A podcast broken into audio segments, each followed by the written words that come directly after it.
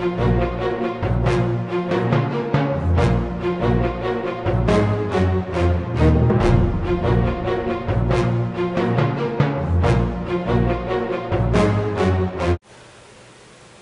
everyone. Welcome to the JCast Network. I'm your host, Aron Herman.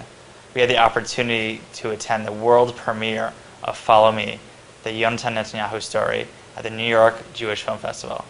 Let's say closer look. When you go to a theater and you're going to see a movie, you have expectations. But when you see your film, you, you crafted something very unique. The imagery, the storytelling, it, it brings the audience literally into your your movie. As a, as a writer, how do you how do you begin that process in trying to connect to the audience?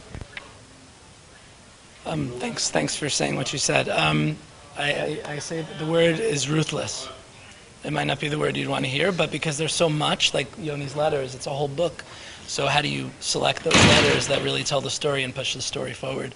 How do you select the 20 hours from the 20 hours of interviews that you have? So you have an idea of the, the story, and then you just shoot a lot and try to make it work from there. And then that's a starting point, and at least it's down on paper. Um, you know, I call it not to be crass, but sort of you, you sort of vomit it out. You know, you don't worry, is it perfect? You, but you just get it out there, and then from there you, you shape it. And- And I do think also we, we were very lucky that we had the tools from which to work with were his letters. And he was a remarkable writer. So he was able, it was pretty much just trying to shape it um, and trying to narrow it down from a huge wealth of letters. But um, we were lucky to start off with such a wealth of, you know, to work from. And you've been working on this for a number of years.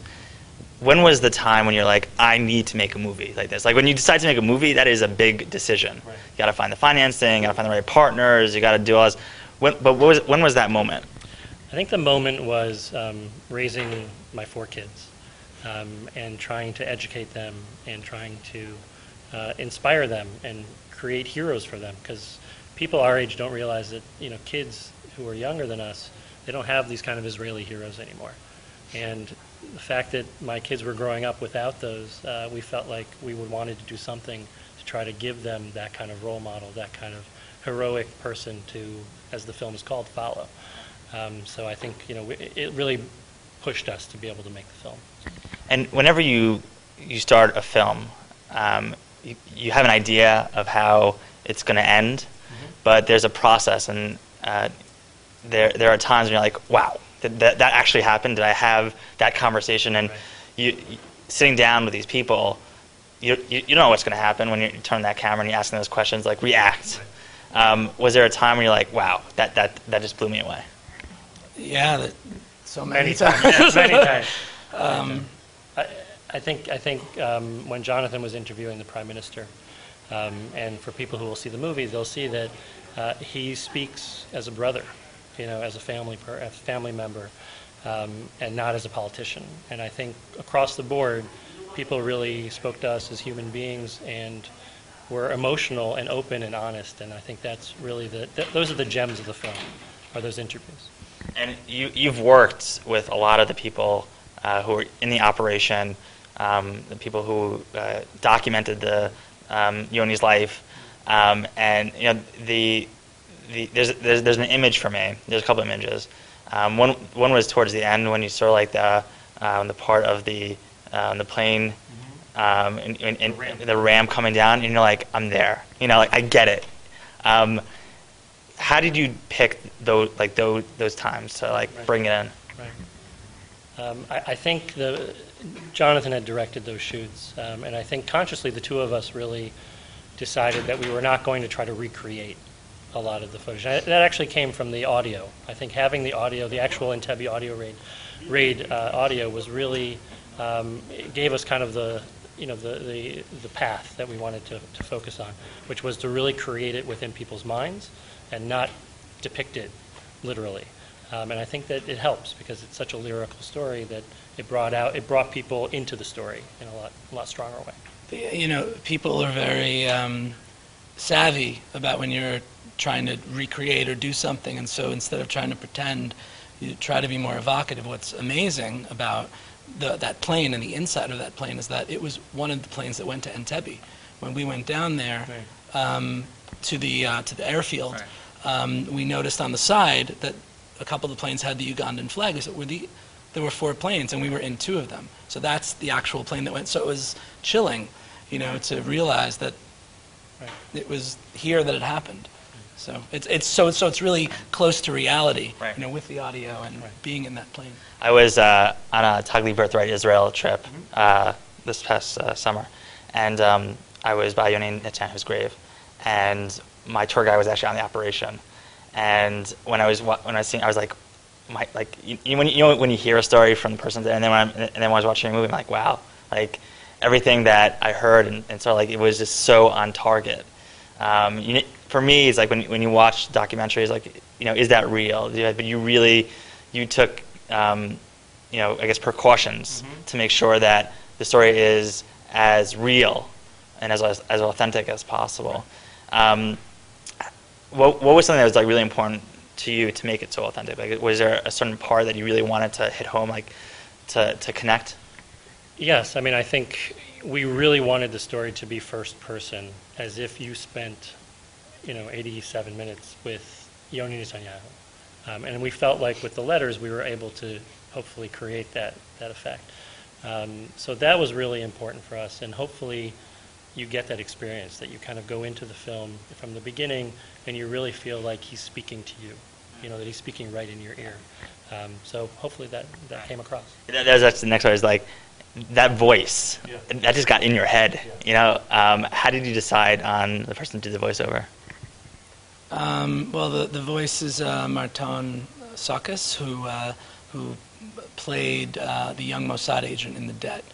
And he just had a quality that, Right. that really spoke to us. And, it, you know, you can't get it exactly right. You can't get Yoni's voice. I mean, when you hear that little clip of him, it actually, it's not too far off, but we, um, we just thought he had a great voice. But, but he really, um, he really felt the character. You know, he really got into it. And, Really, and, and so I think that that's a big part of it also. He worked hard to, to understand the story and all the things that we talk about, sort of the feeling of Israel and a soldier. He just, you know, I mean, you were there for the, Yeah. for the, Yeah, for the Some of it, yeah. yeah, yeah. No, I mean, Mar- Martin, everybody who got involved with the film, we were very fortunate that they really just invested their heart and soul into it.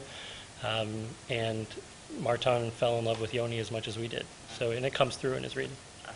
And you know, whenever you release your your baby, uh, it, it's uh, it, it's difficult, Right. and you have like anticipations of like what the audience is is going to react. What have you heard thus far from obviously just coming out of, of the screening? Um, is it what you expected? Um, I think the film is beyond what we expected. Um, and again, we just had fortunate uh, occurrences that happened uh, throughout. So uh, we feel just you know very very blessed that the film came out the way it did, that it seems to be resonating with audiences, and hopefully it will really you know make an impact on people. So what's next uh, for the film? The film will be um, in Palm Springs tomorrow. Uh, we fly out uh, tomorrow morning. He Um, does. And then, um, and then it'll go through film festivals, and then it'll be hopefully in theaters uh, in April, late April and May. With um, all these festivals, you know, you, you hope for that like that big theatrical uh, debut in, in the theaters around the country. Um, how does a film like yours get to that point? Well, we've actually decided, um, you know, our main goal here is to get the film out and get the story out. So we've actually put together um, our own distribution budget um, and P&A budget, and we're actually going to control how long it's going to be in theaters. Um, so hopefully we'll be able to play around the country. And this was shot in a relatively short amount of time. Um, how, how did you do it? um, being as organized as possible. And we, we took a, a scout trip in January a year ago to meet a lot of the people. Um, so that kind of gave us an idea. We did in the credits. There's probably as many additional interviews, audio interviews, people to figure out who were the best people to talk to, and then we just, you know, we're as efficient as possible. We actually had a, again, I said uh, because of the budget that we have, which was a nice budget. Uh, often documentaries kind of have to go, and then you work with what you have. We had the real luxury. I mean, very rare to go in April, do the majority of our interviews, some scenes, come back and cut the film as a rough cut, and then realize what we were missing and go back. So, So we had three trips, even though it's a short period of time, we actually Mhm. were given the luxury to have three trips to Israel. We were able to do pre-interviews, interviews, and then pick-up interviews, uh, and that typically doesn't happen on documentaries. And I think that kind of preparation, especially with uh, Jonathan's talents, really came through, and and hopefully you see it in the film. And where can people uh, learn more about the film and where it's being shown? Uh, There's a website called followmethemovie.com, and all the information's there. The New York Jewish Film Festival is inspiring uh, people who are looking to connect in, uh, in unique ways. Tell us a little bit about the festival. Thank you, first of all. It's nice to hear that. Um, the festival is co presented by the Jewish Museum and the Film Society of Lincoln Center. We're now in our 21st year, and um, the partnership is one of the longest running in New York City. We're very proud of it. And we do truly believe that a festival is more than just the sum of all the films that are shown. Uh, great conversations happen here. For almost all of the films, we have a discussion afterwards with filmmakers, producers, and people discuss among themselves. So the conversation to us is, is very, very important. And whenever you start a festival, you it's obviously a great idea. Through culture, a lot of questions come up, a lot of uh, ingenuity, innovation. Um, how has this festival evolved? The festival started um, in 1992, and it was a moment when many films on Jewish topics were emerging from the former Soviet Union and Eastern Europe.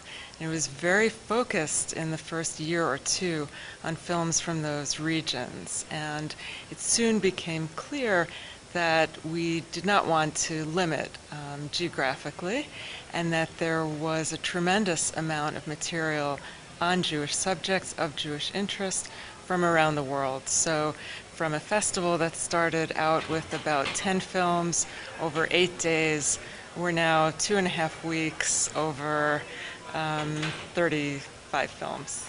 And how do you pick the films? We have a selection committee. We actually work year round looking at films. We have an open submission process, so many films come to us. We have good relationships with a lot of filmmakers over the years um, who we keep in touch with.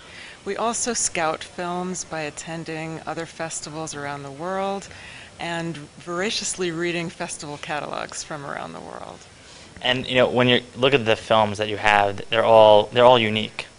Um, what are you looking for audiences to take away from this festival?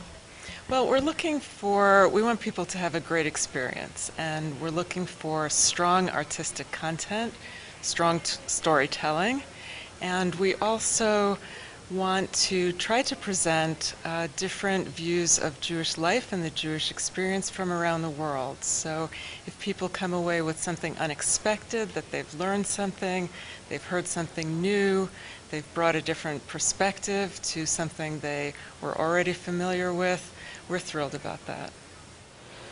As you can see, Follow Me, the Yonatan Netanyahu story, is an incredible film which gives a closer look into the life of an Israeli hero and poet. This is Aaron Herman, and thank you for watching.